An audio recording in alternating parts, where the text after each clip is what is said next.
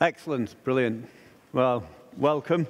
I, am just at that stage where I actually have to have my notes far enough away to be able to see them with my glasses on and be able to see you. I think people my age and older will know what I'm on about. you young pups, you have no idea. But I think that's about the optimum distance. Great. So, uh, my name's Mark. I'm part of the leadership team here at Jubilee, and it's my great privilege to speak to you who are downstairs, upstairs, and, and tuning in online. We're collectively looking at a series that we've entitled He Is, and it's about our God. And we're looking at what, what you might classically call the attributes of God, what God is. And this series is all about our knowledge of who God is. And it's as we understand more about who God is, it changes how we view ourselves, ourselves and how we live. So the attributes of God, they're important for us to know uh, how, they're important to us to know how to, how to be and how to live. And, and it's, it's one of those series where there aren't, there aren't many messages we've given over the last few weeks where at, at the end of the message, lots of people have come and responded and, and, um, and we've prayed for people at the front. It, it's more that we're getting a greater appreciation of who God is on a week by week basis. We're dwelling on his character, his attributes, the very nature of God. And, and as we learn more about who God is, it talks to us about who we are and it allows us to know more about how we should be and how we should live. And already in this series, we've talked about a number of the characteristics of God. And, and today I'm going to be talking about the fact that God is judge. God judges us, God judges all things. And, and that's, that's a big topic. But what we mustn't do is we mustn't take one of the attributes of God one of the elements of who he is and look at it in complete isolation because God is a complete God. And already in this series, we've, we've talked about how God is incomparable, without peer or equal. He's one who stands alone. Most of the, my um, takeaway from this series so far is seeing Phil stand here and go, wow, he's just, wow. Uh, and and it's, it's with that kind of like concept of, this is our God. It's with that concept of He is this un- incomparable person that we look at the fact that He is judge. I'll, uh, I'll avoid making any foreseeable observations that we have 13 sessions where we're looking at aspects of who God is. And, and I only have one of them, and I've managed to avoid picking up He is merciful, He is good, He is love, he is the Prince of Peace, and, and today I've picked up He is Judge. But actually, it's not a heavy topic. He is Judge, but it's not a heavy topic. And let's get into this. So, we're going to look at a number of different points related to the fact that God is judge. We're going to look at six points, if you like, following points, see if you can follow all six. Uh, but the first one is this God is judge. He is judge. He is able to judge. It is appropriate for him to make judgments. It, if you think about it, you know, you wouldn't want to be judged by someone who's not qualified to do so, or someone that doesn't have the status to apply a judgment to you. When we think about God, we often start by thinking about ourselves and then we springboard to thinking about God. And that's, that's helpful and also dangerous at the same time because God is not us. God is not like us. When we say God is love, we start by thinking about how we love. And then we springboard to think about how God is love. The danger, but let's start with the advantage. The advantage is it lets us get a handle on things. It helps us with our own brains get a, a a, a kind of like feeling for something that is vast. And it allows us to, to grasp something. The danger is we take that human thinking and we apply the human thinking to God. So I'm going to look at a couple of ways in which perhaps we shouldn't be able to, to judge each other.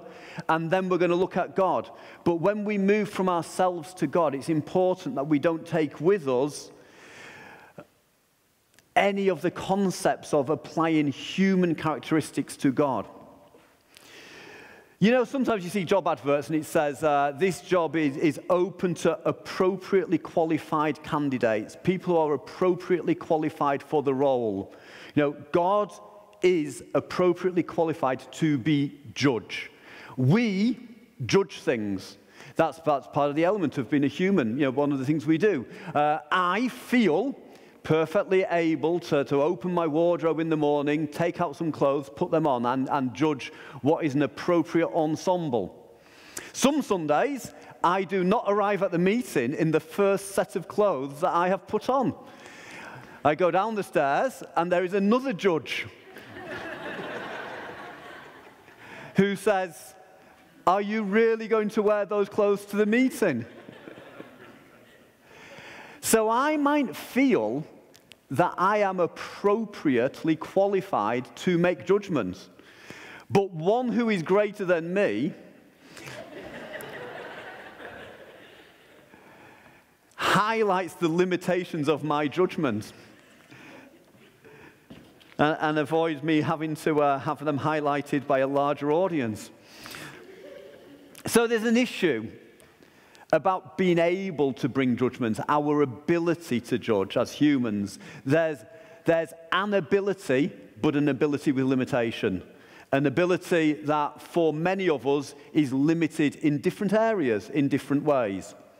But there's also, there's also something about the appropriateness to bring judgment. See, humans are judgmental. It's, it's, it's our very nature. Some people have very strong judgments on things that are, quite frankly, not things that should be judged on. Uh, Formula One, personalized car number plates. Some people will speak at great length about their judgment. And, and there will be phrases coming out of this, like uh, phrases like, you know, saying, Who are you to judge me?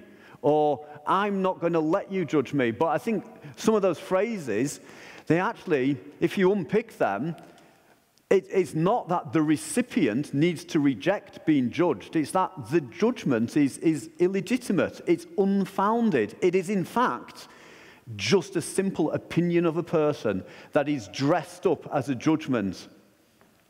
God not only has the ability to judge, but also God is in a position where he is appropriate to judge. In, in 1 Timothy 6:16 it says this.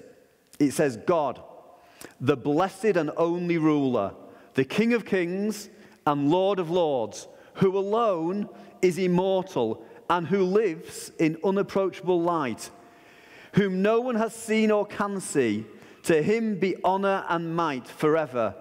Amen. He is over all. He is in charge. There is no greater authority or power. When we sang this morning, we exalt thee, what we're doing is we're saying, I, as I'm singing and I'm saying this, I am putting you number one in my life. I am putting you ahead of other things. But also, I am recognizing your place. I am recognizing, when I say I exalt thee, I am recognizing you're above everything. God simply is above everything. There is no greater authority or power. And therefore, he is uniquely qualified to preside in judgment over all. So, God is judge, number one. Number two, God does judge against his own laws. So, in the natural, if we go back into the human world, we have judges. We have people who administer the law, who make judgments over other people in line with the written law. And judges can contribute to the formation of laws. But generally speaking, a judge is judging against a law that has been constructed by others. God is not just the administrator of judgment, but God, who is the judge, is also the standard against which judgment is made. It says in Isaiah 33 22, it says this it says, For the Lord is our judge, the Lord is our lawgiver, the Lord is our king, and it is he who will save us. See, in the UK, we have laws, and sometimes they get repealed. They're, they're on the statute book. It makes them the law of the land. But every now and again, some of them get retired. They're no longer fit for purpose. Uh, time has moved on, and that law about, I don't know, walking a pig through the centre of town or something, that law is no longer relevant to modern society and it gets repealed. Other times, a law has been made and it's simply a bad law or a wrong law. And it turns out to be on the wrong side of history and that law is repealed. God's law is perfect. God's law is dependable because God is not just judge, but he is lawgiver. So he is judging against himself, against his own standard. And therefore, his own standard does not change does not need repealing, is not time limited, uh, and is, is not unfounded, but is founded perfectly. So, number three, God does judge and will judge. And he judges all. He judges without exception, without blind eye. He is consistent in his application of judgment. And all humans are subject to this judgment. Now, generally speaking, when it comes to myself, I'm pretty good at tackling issues, pretty good. I'm, I'm not the best, I'm not the worst, but generally I'm pretty good at, at, at holding people to account. But sometimes it's just easier to let things slide. It's just easier to overlook things. It just, it's just someone's doing the wrong thing. In, in, in my job, I, I work in a sixth form college with teenagers, and they regularly do the wrong things. And uh, whatever boundaries are set, they, they have an, an inbuilt ability to try and push those boundaries. Uh, and most of the time, I'm pretty good at pulling people up if they're, I don't know, uh, we've had a lot of COVID rules about wearing masks inside the buildings, and I'm pretty good at, at challenging people whose noses are sticking out. But sometimes I'm busy, I'm going somewhere else, and I just think, oh, I, just, I just can't be bothered. Uh, I can't be bothered to apply judgment to that area. But in doing so, I'm introducing inequality. Anytime a blind eye is turned just to pragmatically make something simpler, inequality is introduced.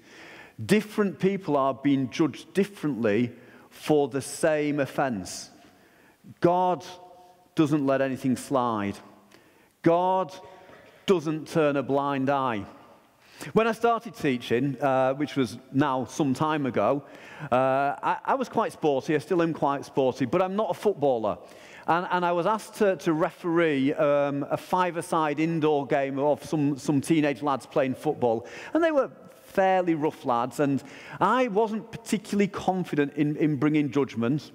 And uh, they're playing this game, and they're kind of self-regulating. And then a really quite bad tackle went in, and I thought, I'm meant to blow this whistle now, aren't I? But the game carried on playing, and they didn't seem to bother about it. And I thought, I don't really feel confident. If I, how, if, I, if I blow the whistle now, I have to trust them to stop playing. I have to get the ball back off them. I have to bring it back. I have to penalise the. I'll just let it carry on. It'll be all right. Well, five minutes later, there were literally 10 lads who were just kicking each other to bits and occasionally kicking the ball. Because I had shied away from bringing judgment, unrighteousness was allowed to, to um, just grow and grow and grow. There was no constraint. God is perfect. He is perfect. His standard is that no sin can be in his presence. He applies that judgment consistently, without favor or discrimination to all.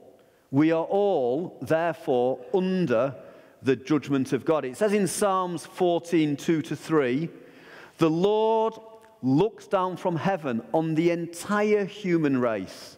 He looks to see if anyone is truly wise, if anyone seeks God.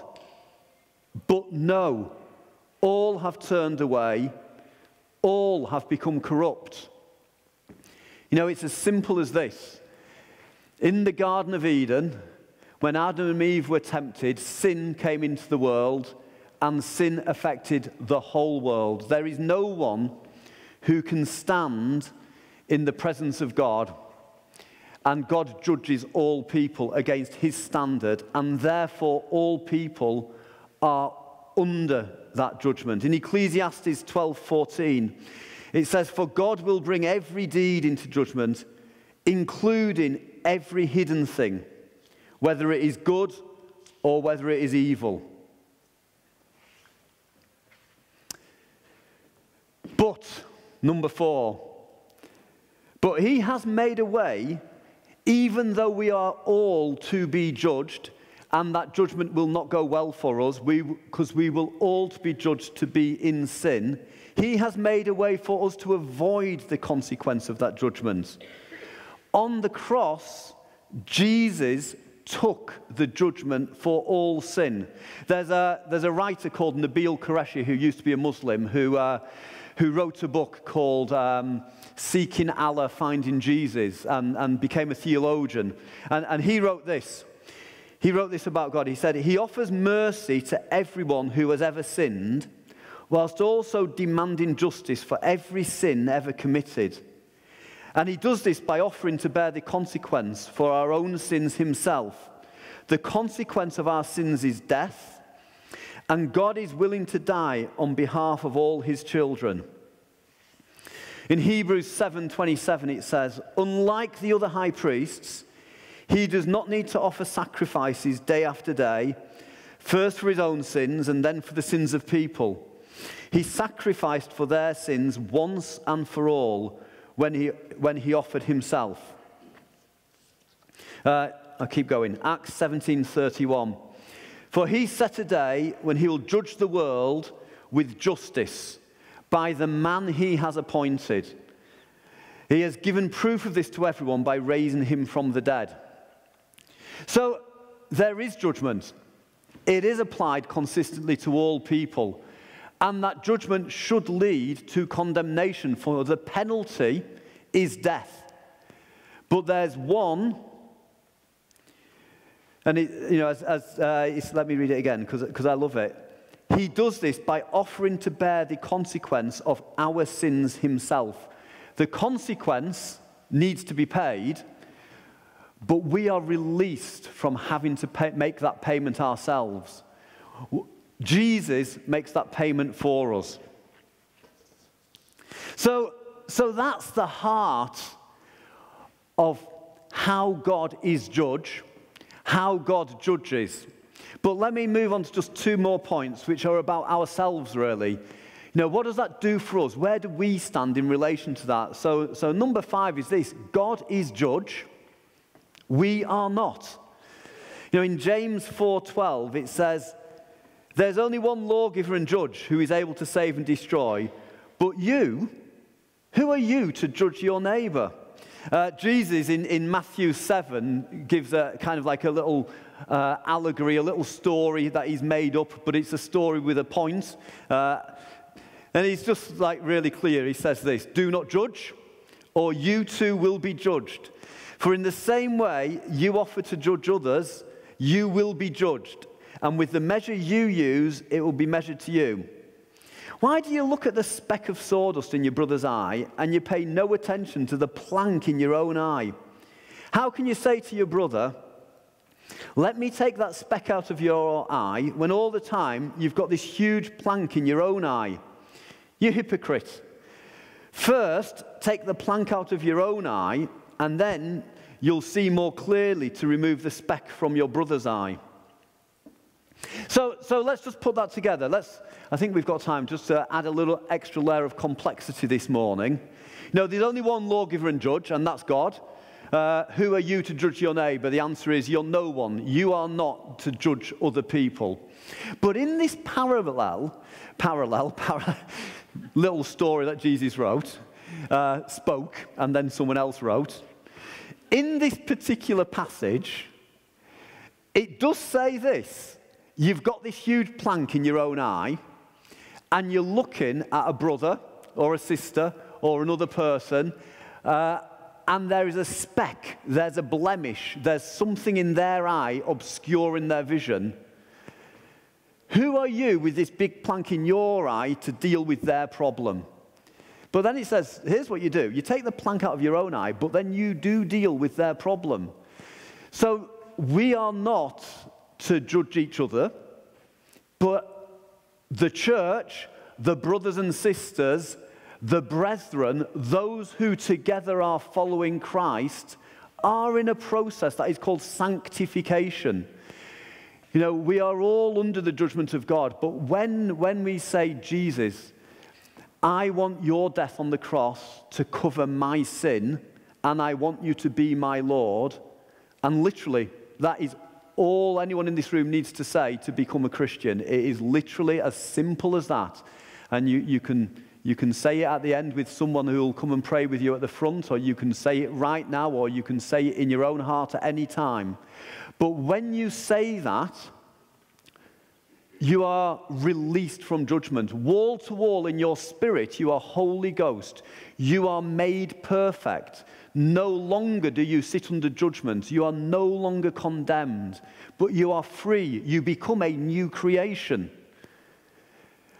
But that's right on the inside, the very core of your being, your spirit you then kind of get saved from the inside out. Your soul, your mind, your emotions, your habits, your way of living start to line up to that new creation reality, and you become what we call sanctified. In other words, you become less sinful. You live a better life. You become more like Jesus. You will never have no sin. You can never work your way to God. But from the starting point of that transaction where you are transformed, you then day by day continue to be sanctified. It's those who are perfect are becoming perfected. And we, as a community of faith, are called to hold each other to account, not to judge, but actually, yes, to take the speck out of each other's eyes, but not in a judgmental way, but in a helpful way to hold each other to account. But guess what? That is within the community of faith. There is no instruction, there's no even hint of applying that same level to those that are outside of the community of faith. People who are not Christians should think of Christians as people who love them, who show them the grace and mercy of God. They shouldn't, and the tragedy is that some do, they shouldn't perceive Christians as people who preside over them in judgment. We're not called to judge non Christians, to judge people outside of the, the community of faith. We're called to show them God's love and God's mercy because you, me, we are not judge. And number six, this process of, of working out our salvation, don't ever forget, no matter how things are going, no matter how faithful you are, no matter how much progress you've made, no matter how much you look in the mirror and you think, I am just so different to how I used to be, don't ever forget that you would be judged if it was not for Christ covering your sins. You would be judged and you would be found to have fallen short. We were under the judgment due to our sin.